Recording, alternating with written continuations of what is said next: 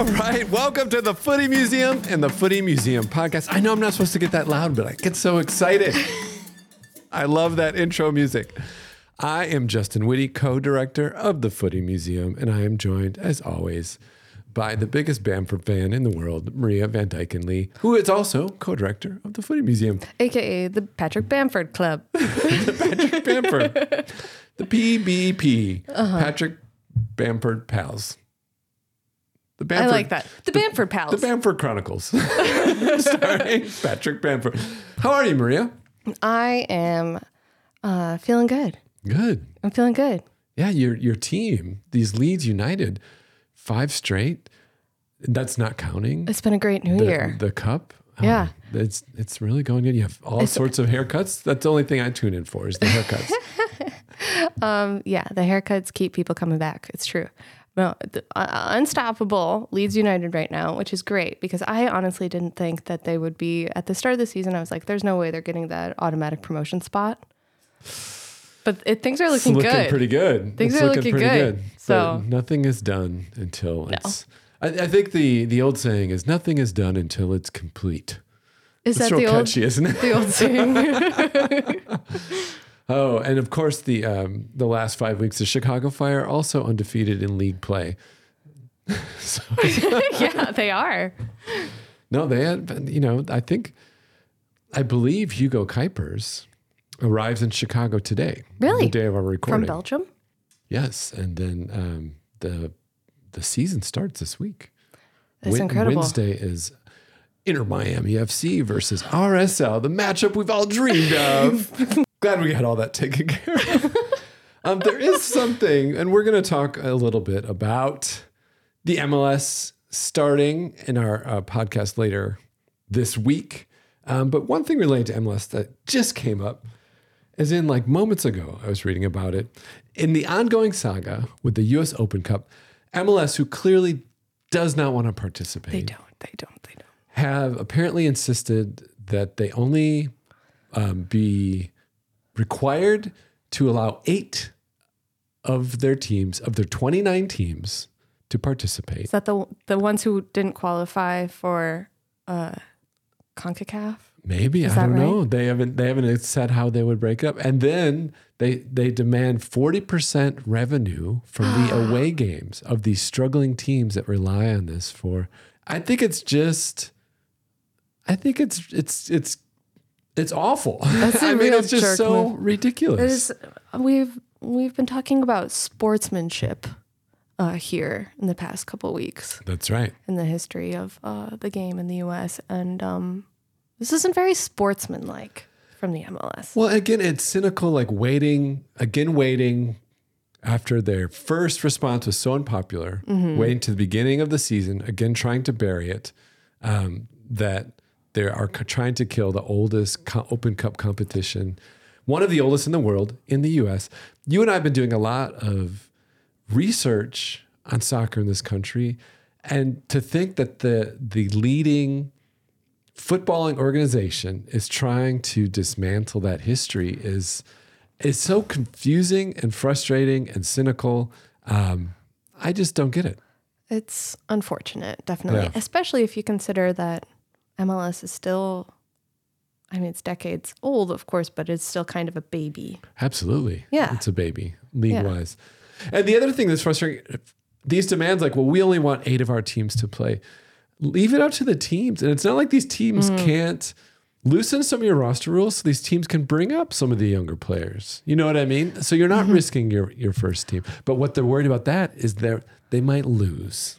And they're worried about their brand. Yeah. Because I mean, all after this preseason, they just know that what builds a brand is a successful international tour. And that is just like a successful one. the polish on Uh-huh. the gold of the MLS crown. But there's interesting, uh, another interesting thing about it is that I don't think that they're really in tune with their players and their clubs. So, MLS. um, and back to MLS, I don't think that they're in tune. Uh, this week, I had the uh, pleasure of going to the kit release party for the Chicago Fire. Return to Red. Um, An exclusive event. not Only Chicago's finest are invited there was like 13 of 14 of us there. It was for, no, no, it's a it was a great event. Um, and DaMarcus Beasley kind of did the announcement, and he is obviously a iconic fire player, U.S. men's national team player. And he mentioned his connection to uh, Chicago and wearing red. And he talked about that's the uniform he first wore when he won a trophy, and that trophy was a U.S. Open Cup. And you think about these air quote older teams in the league Yeah. whose history are so tied into this cup. So by killing the competition, you're also really killing the history of value of these clubs that they have and build around. So I don't understand it brand wise. I think that it's um, it goes back to these owners worried about the value of their product. Um, Yeah. And just a few. I think it's some that are just tipping the scales. And another related thing, I don't know, have you heard about this? Uh, The USL? Super League? No, what's happening? So the USL is launching its um, its well, women's top flight league, USL Super League, and they were granted D1 status by the US governing soccer body. So that means there are two top level women's leagues in the country. NWSL and USL Super League are both top leagues. Um, in US history, it's not the first time it's happened, but it's very interesting.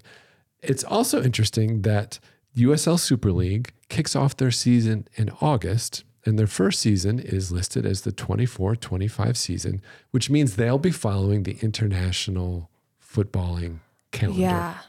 So that's in line with international breaks, that's in line with trade windows.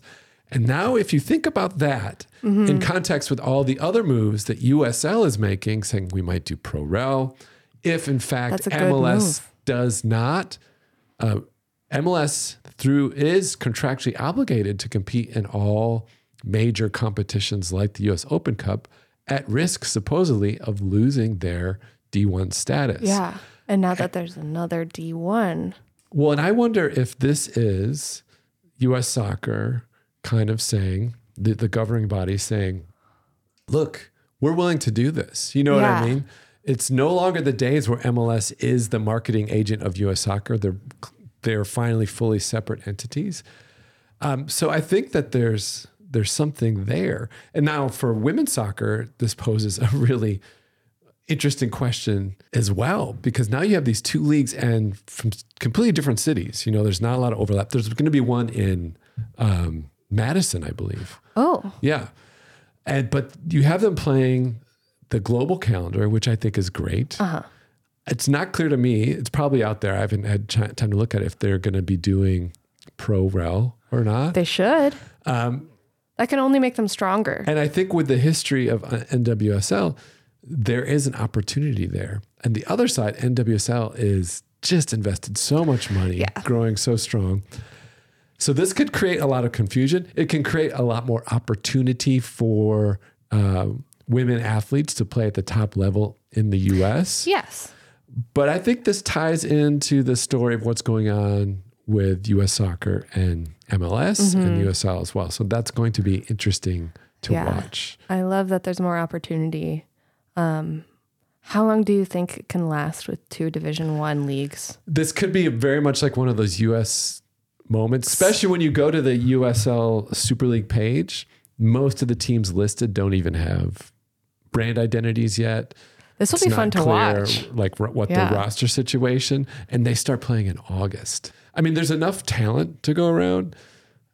I think what would be great is if they if they came to some agreement to play some sort of cup competition Yeah. at the end.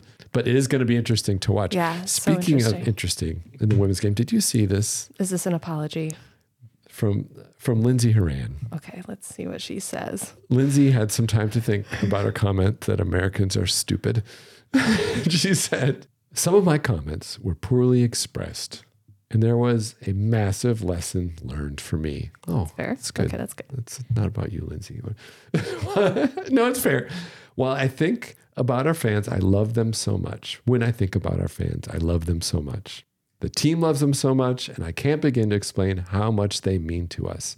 Every time we step out and train, every time we step out and play in games, you know we play for you guys. You're our inspiration, our motivation. And seeing you wear our jerseys and seeing you screaming our names and chanting USA, that's what we play for. And I never wanted to take any of that away. Continuing on that, the soccer culture in America is changing and growing so much in such a positive way. For me, to experience that firsthand playing for the U.S. women's national team, but also the NWSL and for the Portland Thorns, is something just so amazing. It is my absolute honor, and I will always say that to be able to put this on, put on this crest every single day. Does she wear it every day? That's really Maybe she has pajamas or something. Okay. to be in this environment, to go out and play in front of our fans and represent this national team, that is something. Again, it is my greatest honor. The last thing I wanted to do was to offend anyone in that matter. So again, I deeply, deeply apologize. What are your thoughts? I would just love to know what she did mean. Yeah. Like they were poorly, her thoughts were poorly expressed. So express them well. What was her real thought Right. that she meant? Because I trust that maybe she had something to say, and we talked about Mm-hmm. maybe our own interpretation of what she might have meant. It's true. But I would love to know what she did mean to say. Yeah, I think that maybe she meant part of what she said. Yeah. And I think that the massive lesson for her maybe was Hold your tongue. hold your tongue. and there can be massive repercussions for your career by just mouthing off uh-huh. things like that. And I think maybe another massive lesson was it doesn't make sense to not only insult your fan base, but also the league in which you came up in and, and your fellow players who still play in that league. Yeah. Um, so I wish all the best for Lindsey. Um, we look forward to seeing you play, and we'll see how that plays out. One thing that probably won't happen is they won't be naming a train line after her because that is what they're doing in London. They are naming a new above ground train line after the women's national team, the Lionesses. The yellow line, the Lioness line, and Ah, it's I the one that that. runs right by Wembley, where they had where they've had so much success. Two amazing things about that that London is adding trains to That's their nice. city. As a U.S. resident, that just seems like why is it 1892? Do people add trains to cities? They do, and they Oh should to Chicago because we need a city orbital train. Oh, we need that's we need so many. So that's amazing. But I thought that was really cool. So yeah, that's very cool. there won't be a Horan train anytime No. in the future. Um, I mean, I'd take it. I'd take a Chicago orbital train that was called the Horan Line. Oh yeah. Well, that's my thought. If when the when the Fire win MLS Cup and the U.S. Open Cup this year, I think they should rename the Red Line the Men in Red Line. Ah, Yeah. But they may not win anything that easily because if you heard about the referee situation, oh yeah. the Union of Referees in MLS rejected uh, negotiations from pro referees. So it looks like the we will be starting the the league next week with 66 replacement referees. That nothing could possibly go wrong with Oh, it's gonna just go some so- replacement referees because we love the referees we have so much already. Yeah, the top ones are so good. now it's reassured that everyone has experience from around the world. Okay. um, uh, from college to um, national team to in other countries.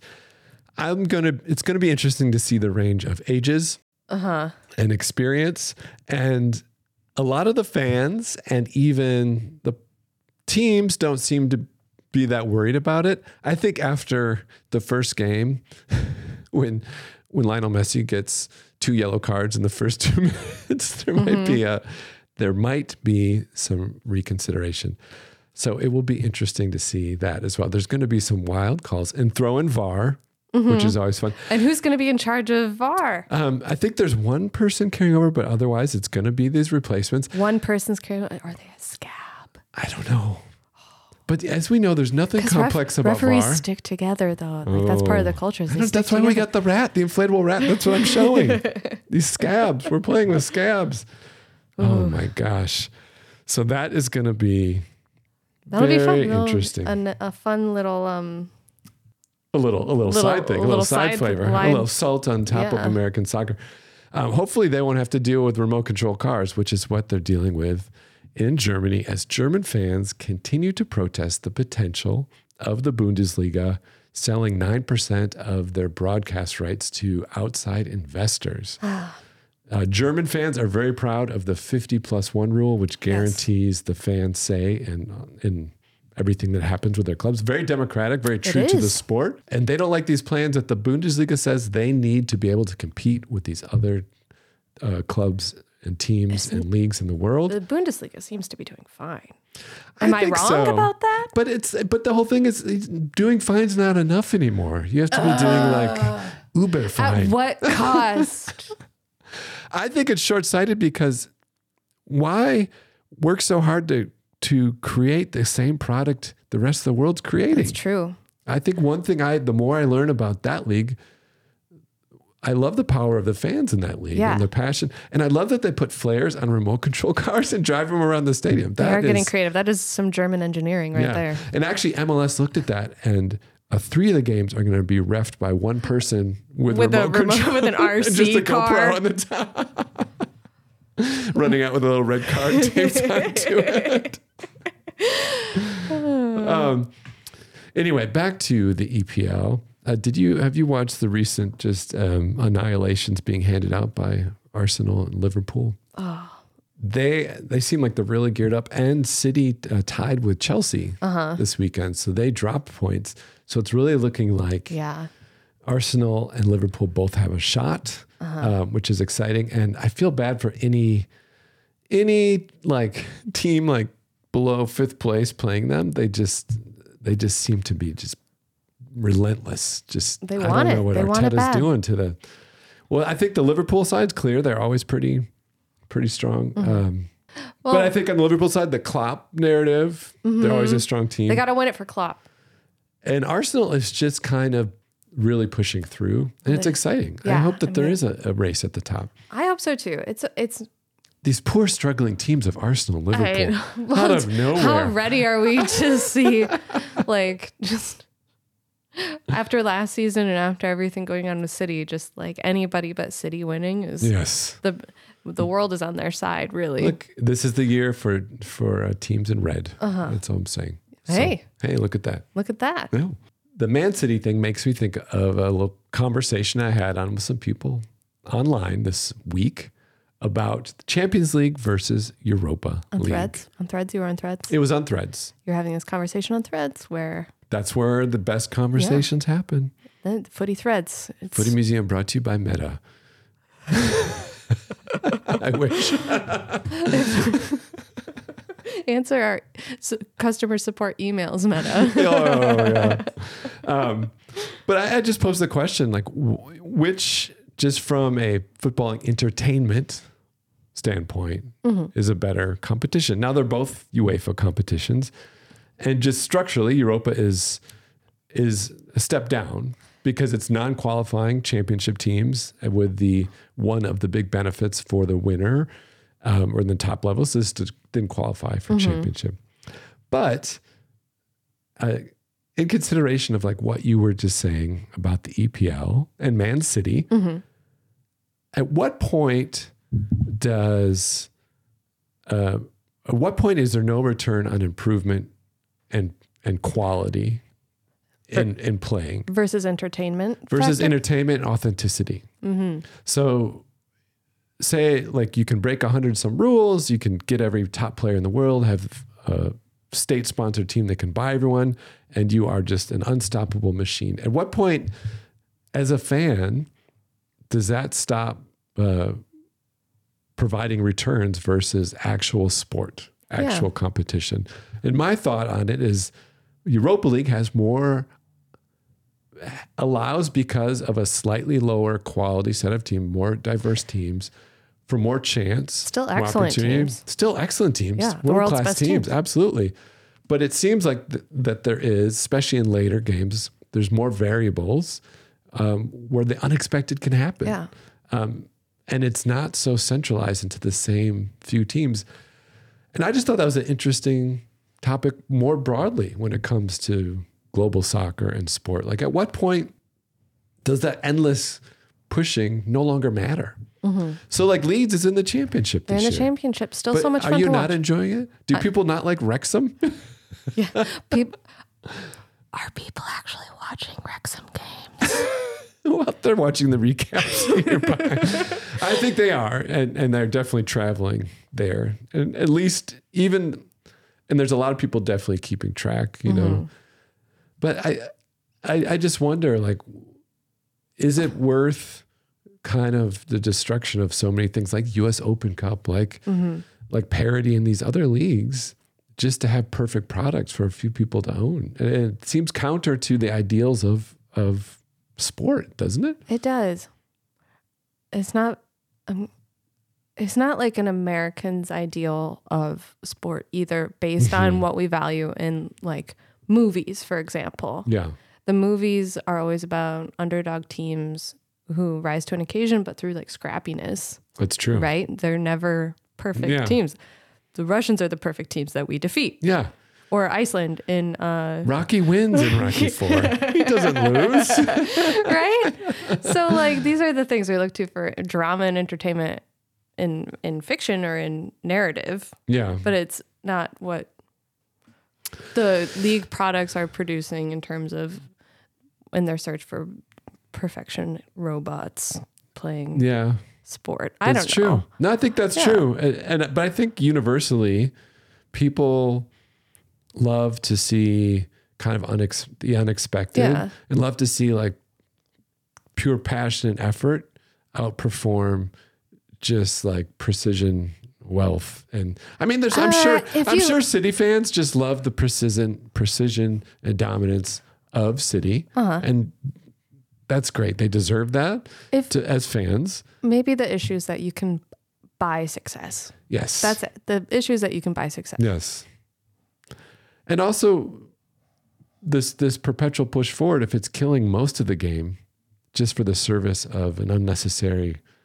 um, continual growth of precision at the very top it's it's not worth it.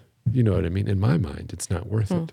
So so you know as as the leading decision maker in the premier league i'm going to have to bring this up at our next luncheon Yeah, yeah you really should. so it's my turn to bring food too we're going to have hot dogs it's going to be good Oh, that'll be fun. um, um, so there's a lot going on. That's just some of the brief things that I that we thought were interesting. I'm curious developing. to see if, um, speaking of buying success, Yes. if Inter Miami with all of their, um, with their roster, and they've overspent on their roster, if they will see penalties for that. So Inter Miami, who already were penalized for breaking roster rules in their first seasons. In fact, this is the first year they're getting out from under penalties from previously keeping three separate sets of books. Mm.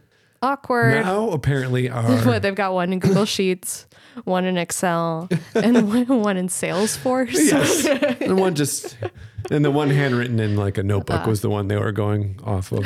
That's David Beckham's one. David Beckham's. Yeah. But now there's rumor that they are in danger of breaking the yet to be defined Yeah. 2024 league salary rules and that they have to shed players.